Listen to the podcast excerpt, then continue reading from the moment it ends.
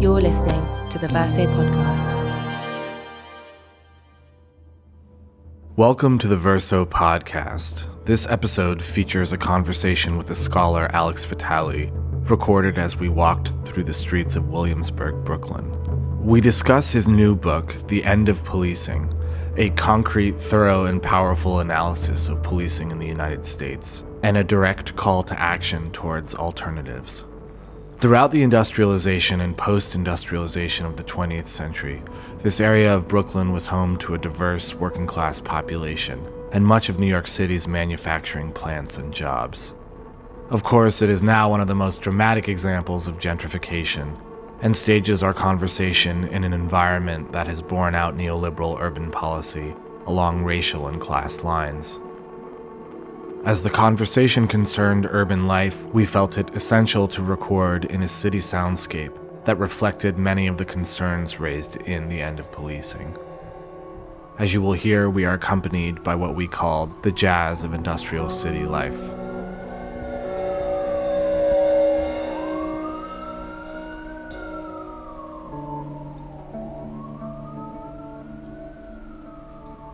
Over the last several decades, Alex Vitale has worked firsthand in a variety of areas of urban life. He is currently a professor of sociology at Brooklyn College and is a faculty union officer there. He is a current member of the New York State Advisory Committee of the United States Civil Rights Commission, a member of the Police Reform Organizing Project, and serves on the advisory board of the New York City Policing Roundtable. He has written extensively on police policy throughout his career, his work appearing often in The Nation, Al Jazeera, and a plethora of sociological and political academic journals. This episode is punctuated by excerpts read by the author. We began our discussion when I asked him to give us an overview of the structural and ideological problems that have produced the contemporary crisis of policing in the United States. Well, I think you know we have to go back to this understanding about the rise of, of neoliberalism and the politics of austerity. And cities in the United States uh, were facing a major crisis in the 1970s. The government at the central level was divesting from cities, was subsidizing suburbanization through home loans and the building of interstate highways. And these cities were trying to compete on a more global basis as more and more of the functions that they were performing could be performed in other parts of the world, often at lower cost. And so many city leaders were left with difficult choices about how to articulate themselves with the global economy. And none of them wanted to look like Detroit, which was not able to figure out how to integrate itself in the new economy and basically became abandoned, and certainly abandoned by capital. What cities did was that they decided to compete with each other to try to grab as much of the high finance business that was really what the United States' major economic comparative advantage was. And they did this through massive subsidies to, to banks, to exchanges, to certain kinds of corporate headquarters and business services, real estate, insurance, etc. And in order, they felt that in order to hold on to that business, they had to put everything they had into subsidizing them. Now, the problem is that those subsidies, where successful, created massive economic polarization because those parts of the economy don't produce middle class jobs. They produce a fairly small number of highly paid jobs and then a kind of trickle down to a large service sector of very low paid jobs. Right. And so, my argument in my book, City of Disorder, is that governments have got to do a better job of balancing the need to keep those businesses with A, broader forms of economic development that produce middle class jobs, and B, more aggressive tax policies that allow cities to not accelerate inequality, but to try to reduce the impacts of this inequality. Now, this isn't a, uh, a kind of radical uh, socialist revisioning of the society. This is kind of very straightforward Keynesian economics. Mm-hmm. But that seems incredibly radical in this moment. Right. That there's no space to have this kind of a conversation. That the idea of a business subsidy government is sort of unassailable.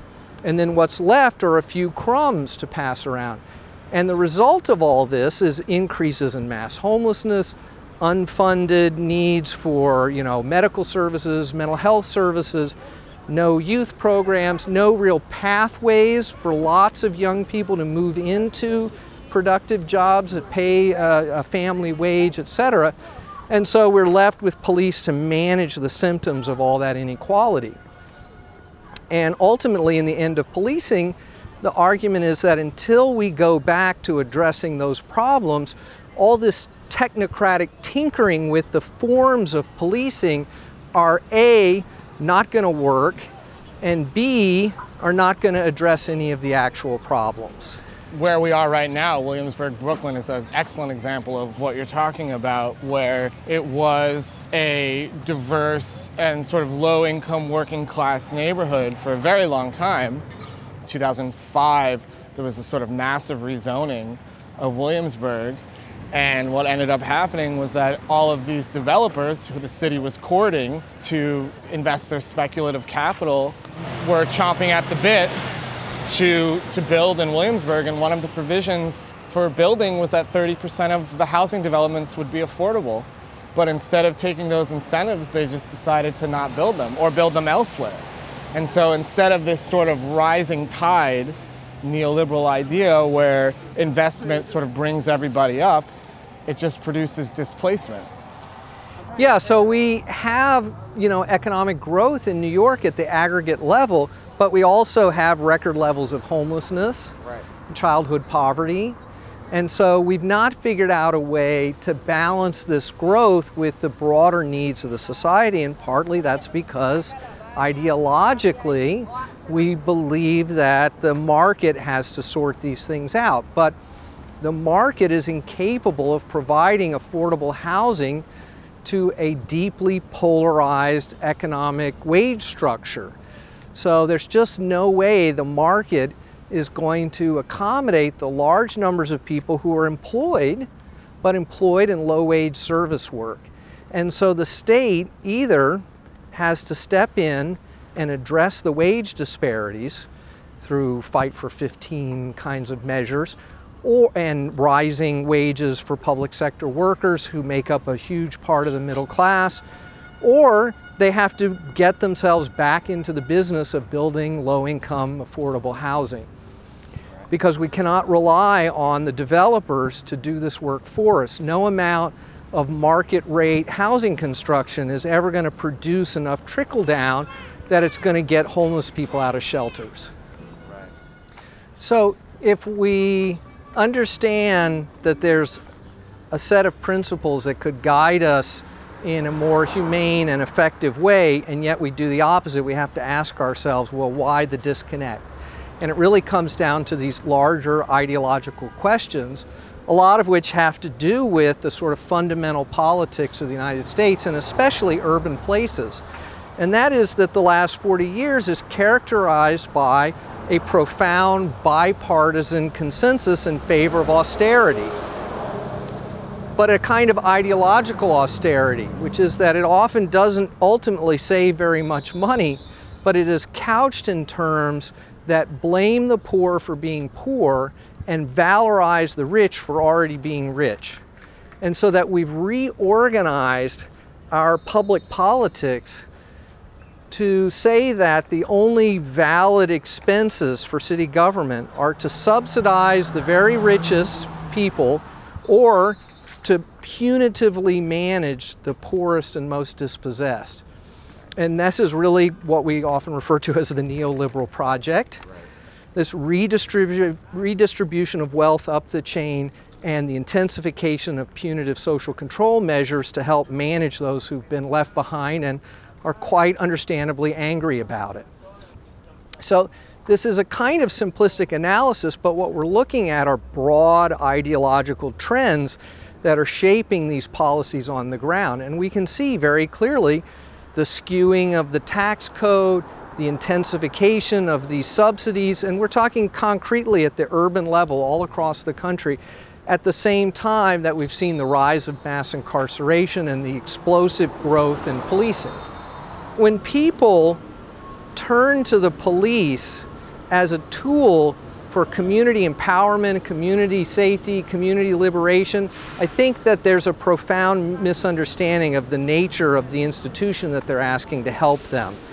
And if anything, I hope this book will help give people some tools, some ideas about how to demand improvements in their communities without simply relying on the police.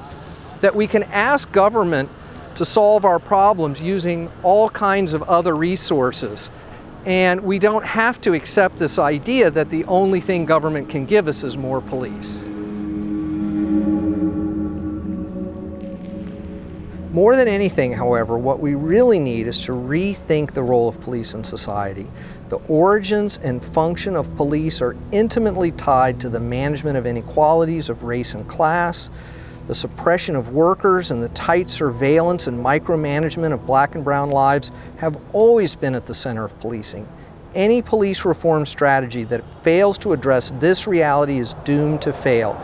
We must stop looking to procedural reforms and critically evaluate the substantive outcomes of policing. We must constantly reevaluate what the police are asked to do and what impact policing has on the lives of the police. A kinder, gentler, and more diverse war on the poor is still a war on the poor. As Chris Hayes points out, organizing policing around collections of fees and fines to fund local government undermines the basic ideals of democracy.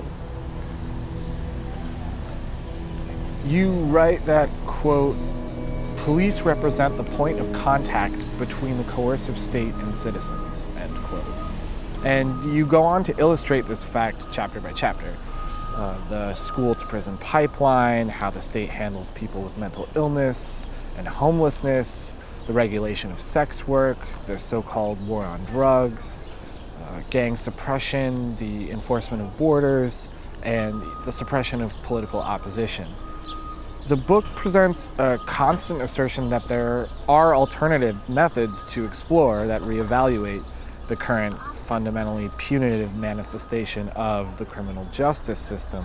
Um, are you frustrated with the general discussion surrounding police reform and that reform itself is treated as an alternative when it is demonstrably not? Well, I hope that one of the consequences of this book is that it does create some waves within the police scholarship community. And I actually have a, a, a blog on the Verso website about this, a blog post where I talk about the fact that too much academic research into policing fails to ask these fundamental questions about justice and the real outcomes of policing and gets caught up in this micro assessment of procedures. So I'm hoping that this will inspire some researchers out there to take a look at the criminal, the institutions within the criminal justice system, not from a perspective of enhancing efficiency and, and reproducing uh, you know, public confidence in these institutions, but in really fundamentally questioning their role in society and whether or not they're producing social, racial, economic justice. So yeah, I, there's a th- there's a through line addressing how ineffective it is to simply, as you put it, tinker with one element of this process while not addressing the whole systemic picture. Who do you want reading it? Do you want this to be read by, you know, people drafting policy? Do you want a sort of a, a cultural shift? Do you want a little bit of both? Yeah, that's a great question. I think that I wrote this book so that it would be as accessible as I could make it to a, a popular audience. And maybe if, if there's any one target audience, it's people who feel like they're part of a movement to do something about policing, but they're maybe not sure about what they should be asking for.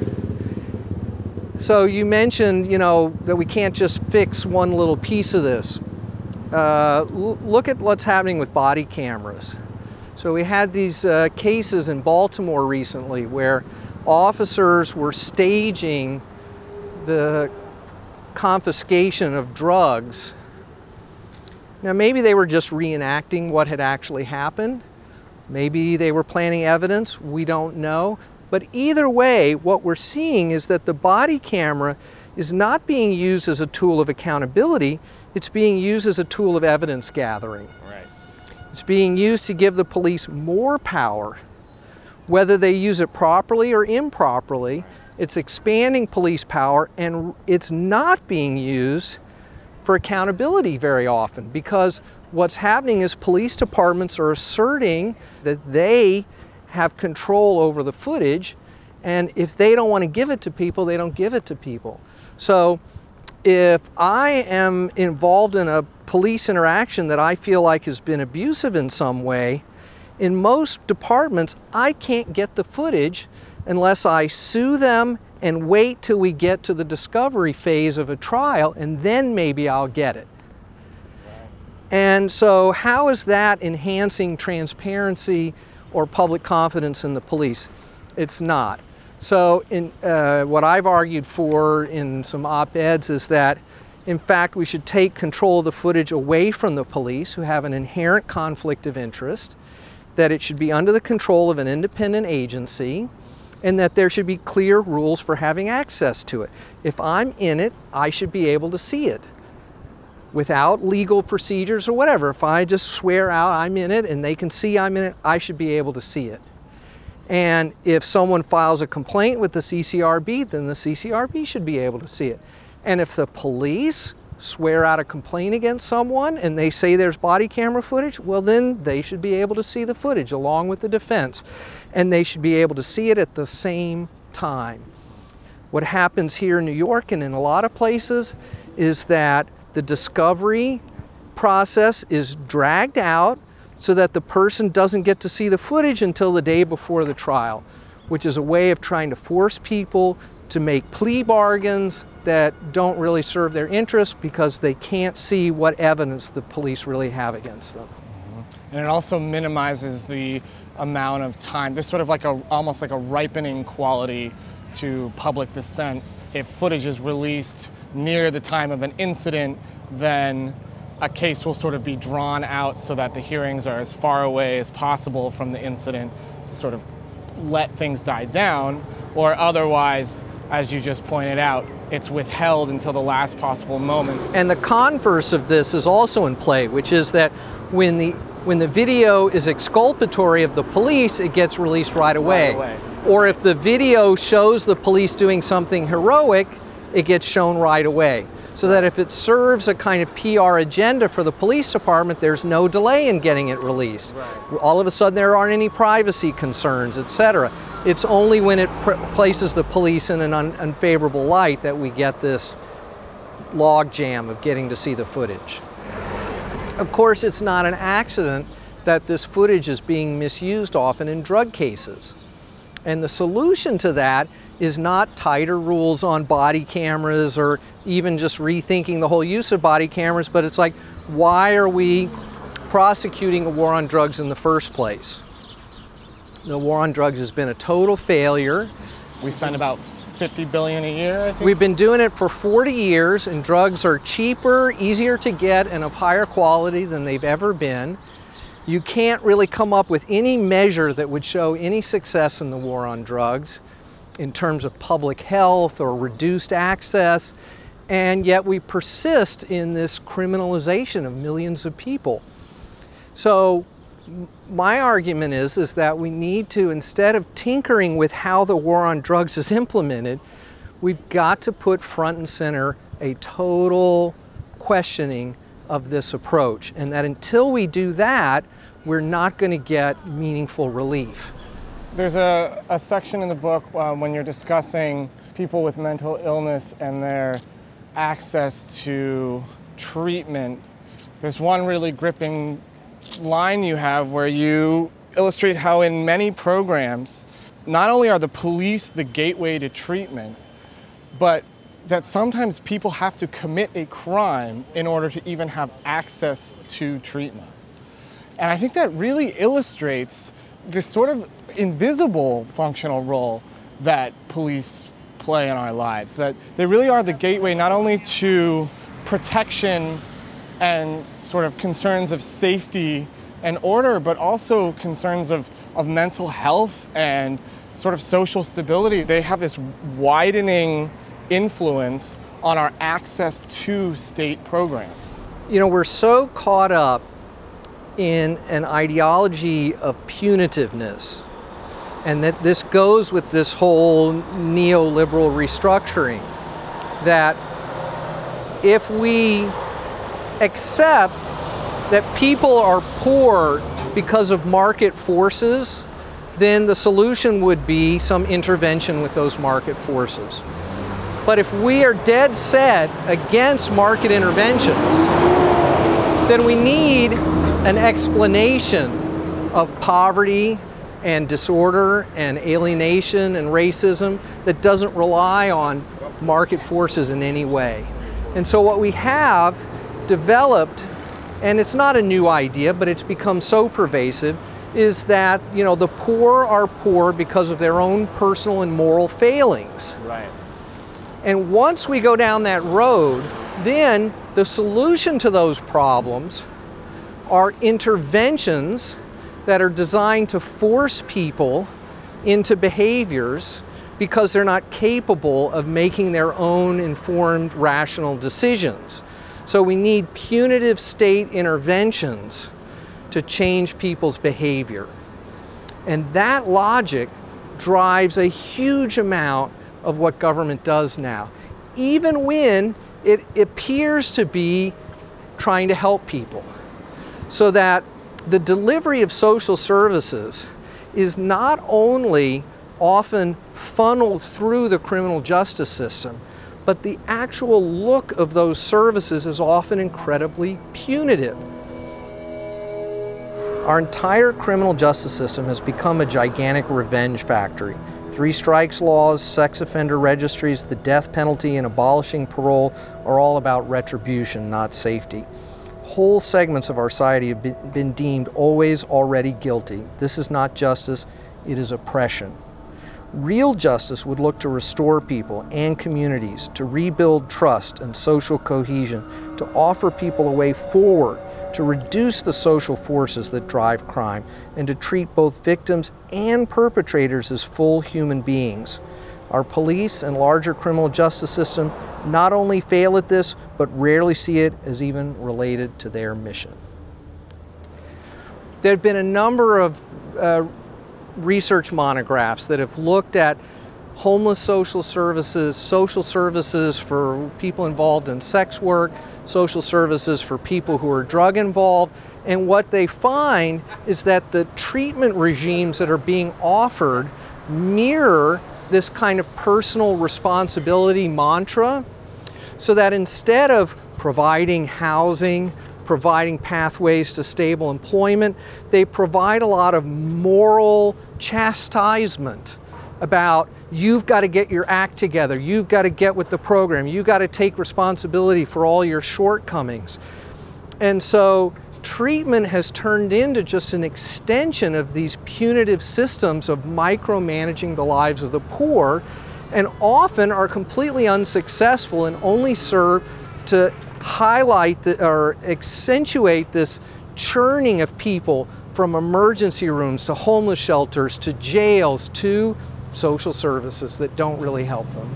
Right. I think it's it's fair to say too that this sort of what you call what you just described moral absolutism in the book, um, this serves as a, the sort of backbone of how the police function. That um, they're the good guys and the evildoers. It's essential for these systems, right, to cut off any explanation that implies that there are solutions that have to do with, you know, fundamental economic and social arrangements in the society.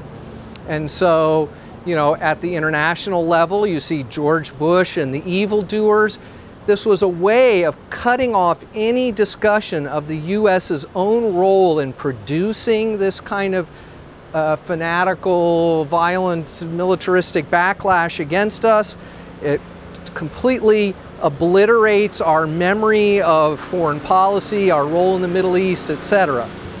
You, you definitely draw a lot of parallels between the strategies of foreign occupation and the strategies of domestic police. I mean, the history of, of American policing has always happened in dialogue with colonialism. So, the creation of the first state police force in Pennsylvania was very much influenced by the U.S. colonial occupation of the Philippines. Throughout the 20th century, we have both trained colonial governments and their police forces and gotten ideas about counterinsurgency and militarized policing from them. And it's a very sordid history. I think it's at its worst if we look at uh, Central America and Latin America, where our interventions have helped to perpetuate despotic and murderous regimes, where our training is tied to the work of death squads and uh, really, really horrible uh, human rights abuses.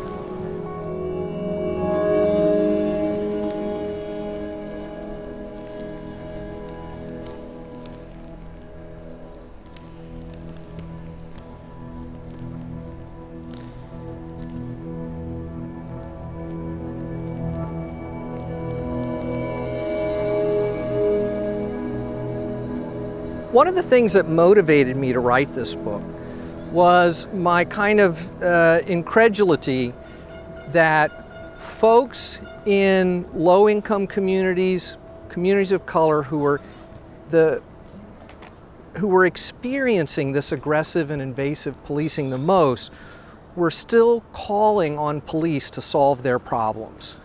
And I understood that part of that was because those were the only options that were being made available to them. But I felt that it profoundly misunderstood the historical, functional nature of these institutions, of police forces. So I took it upon myself to look at the research and the history of these institutions to think about not just the kind of liberal discussion of, you know, civilian policing and policing by consent, but to look really what did the police spend their time doing? What were the challenges that drove the creation of these police forces?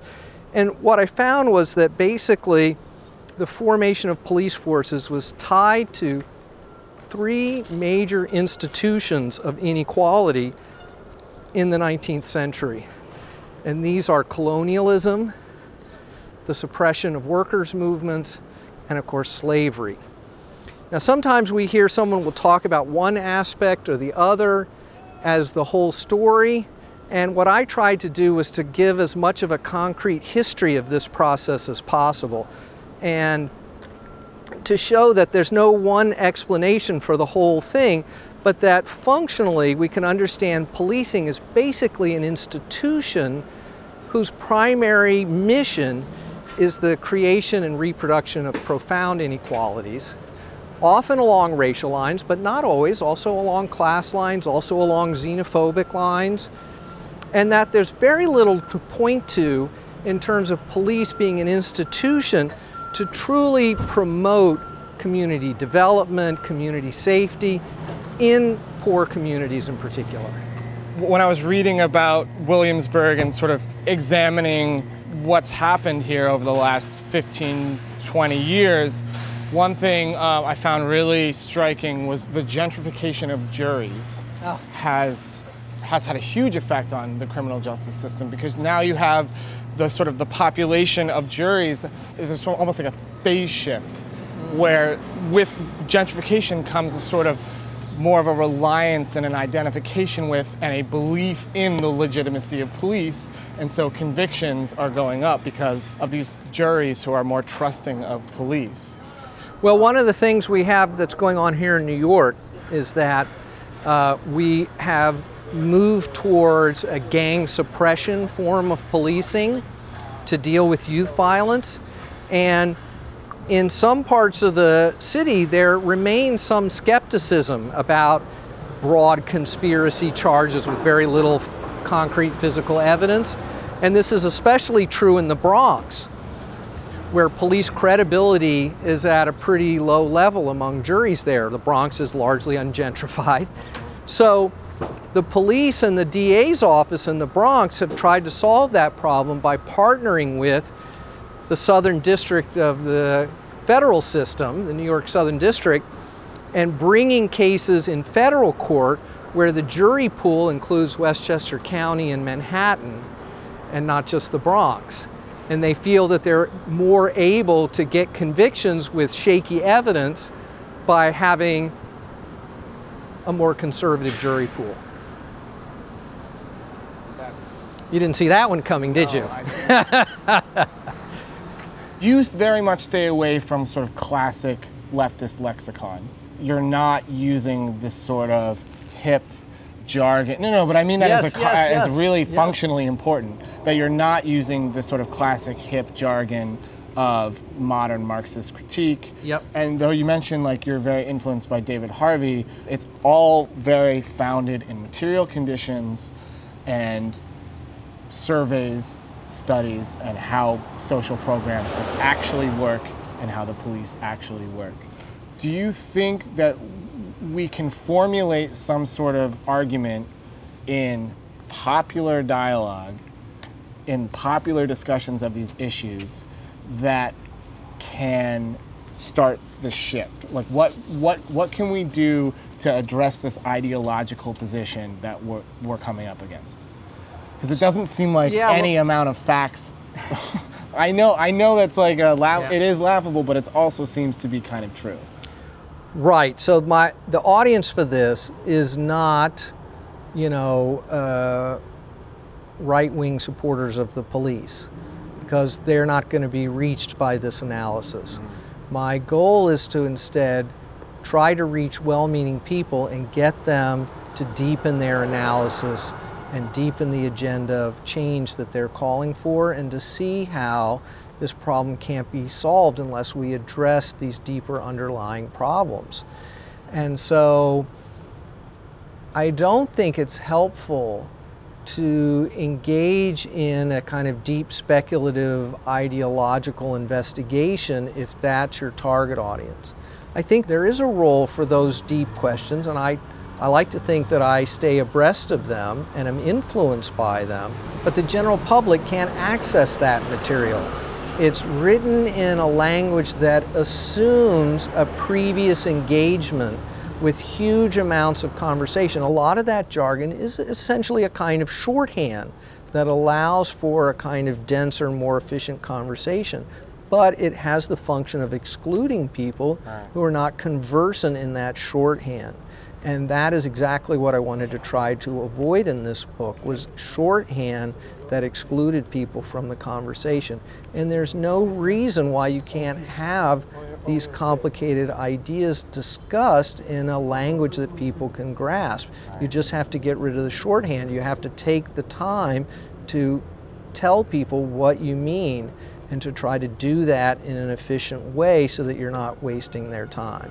Yeah, you, you, you, I think you achieve this sort of radical play, this radical move without the sort of vestiges and, and rituals of radicalism, if that makes sense. I was pretty, you know, alienated at different points in my own political development by a kind of sectarian leftist rhetoric that I found completely out of touch with with my own upbringing as a worker, you know, and as a kind of middle class person who grew up in the South. And I was like, who do you think is going to read this, can relate to this? Certainly not anyone that I have ever known. And so I have always tried to steer away from um, that kind of sectarian language. And then I think that translated into also a suspicion about academic jargon um, because they, that, those choices have political consequences. So, you know, ultimately, the audience of the book is hopefully people who will engage these issues on the ground in real struggles for social justice, and that this will help them to broaden their analysis, strengthen their agenda, give them data, examples that they can use rhetorically and practically to advance this work. And I think ultimately, if we're going to change the culture, you know, that process of engaging in collective struggle is really important because it's not enough to go around saying abolish the police mm-hmm. as just an empty rhetoric.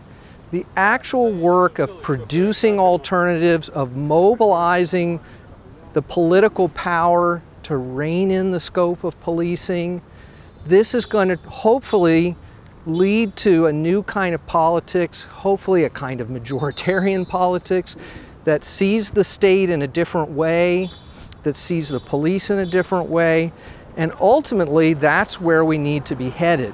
It's not enough to throw a couple of police officers in jail for shooting an unarmed black man. That's not going to bring real change for communities that are affected by abusive policing. It's not going to create racial justice. It's just going to continue a cycle of finger pointing.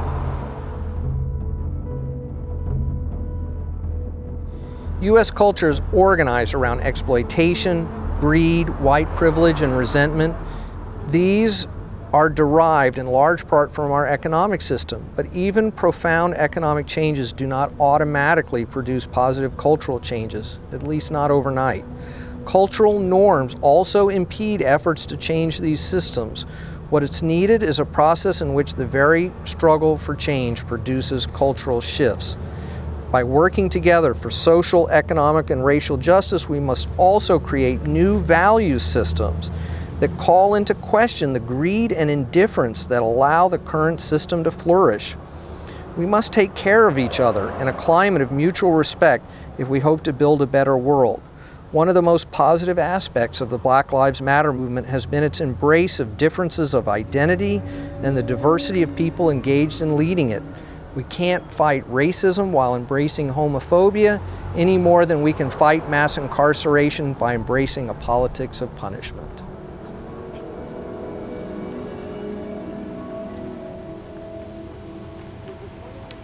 There's a point at which you mention how police often see these um, attempts at moving away from kind of coercive action. They see that as sort of almost like weak, or like I think you use the term like these are empty suits. Yeah, yeah, empty holsters, and yeah. em- I, I, think empty suits is the term I use there, yeah. but they also have an expression, empty holsters. What's happened is that you know, police officers have been caught up in an institutional culture that is eh, emphasizes a self-justification of its own importance. So that means an embracing of this punitive ideology so that they have come to believe themselves increasingly that the solution to every problem is a punitive solution.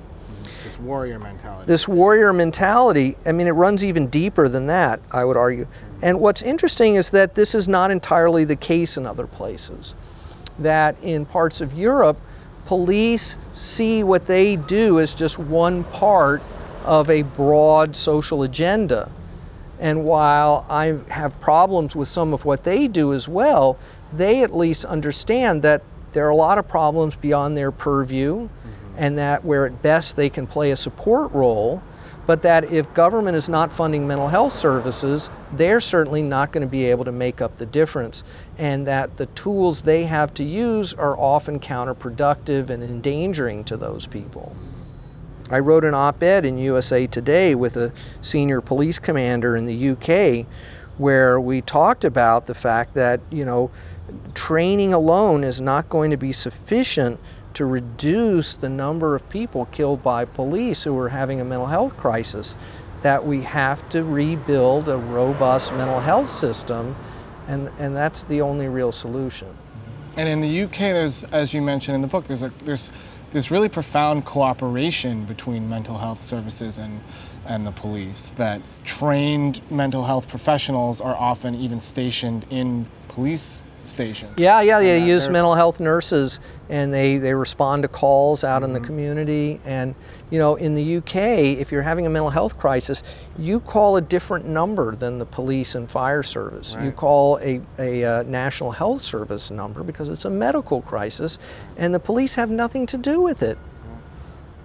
I spent some time on patrol out there and, and watch these systems operate. And, you know, they got nurses in the jail and nurses in the patrol cars, and more importantly, nurses responding when there's no policeman involvement at, at all, and they never kill anybody. Even when They never Yeah. kill mentally ill people. Yeah. They just Even don't do it. even when they're when they're armed. Even or- when they're armed. That's right. yeah. Yeah, and there's no suicide by cop. That whole concept doesn't exist there because why would you try to commit suicide by cop when you know the cops are not going to shoot you? Fred Hampton's one of my heroes, and he says, you know, that we can't simply be punitive to the punitive mechanism of the state. We have to interject something else, an alternative. And that's one of the, the things I, I really appreciated about the format of your book. You give a sort of survey of the issue, and then you have a section on what reforms have been presented or have been tried or have been suggested, and then you give a section detailing alternatives. Well, that's the idea. So that I think there are a lot of people who look at policing, they see there's a problem, but their analysis of the problem is thin. And therefore, the solutions that they conceptualize are thin. They fail to get at the root of the problem. So I actually was influenced by the social geographer David Harvey in structuring the book this way. He, in his first real uh, book on urban geography, said, You know, I started as a kind of liberal urban geographer and I believed all these progressive things. But then, as he transitions to having a more Marxist perspective, he sees the fundamental contradictions and shortfalls of those seemingly progressive liberal solutions. And he says, This is what a real analysis of urban space should look like. So I tried to do the same thing in terms of policing. There are well meaning people trying to fix these institutions. They're motivated generally by all the right reasons, but they're failing to grasp fundamental social forces that drive these bad procedures. And I try to take, take those well meaning reforms as I find them. I try to describe them in their own terms, but then go further and show how we know concretely they're not ultimately going to work. And then I try to look at the work that people are doing in communities around the world to produce safety, to produce security that doesn't rely on punitive state mechanisms, doesn't rely on armed police, doesn't rely on mass incarceration. And the reality is, those examples are out there. And a lot of them have been tested, a lot of them really work. Others need more work, need more investigation. And we also need changes at a broader level that's going to require a different kind of political will. But I felt like now is the time not to accept the technocratic tinkering as all we can accomplish, that now is the time to lay out what the real solution looks like. Because politically, we have a moment of crisis where the fundamental legitimacy of these institutions is being called into question. So now is not the time for small thinking. Now is the time to put out a real program. And I hope that that will inspire people.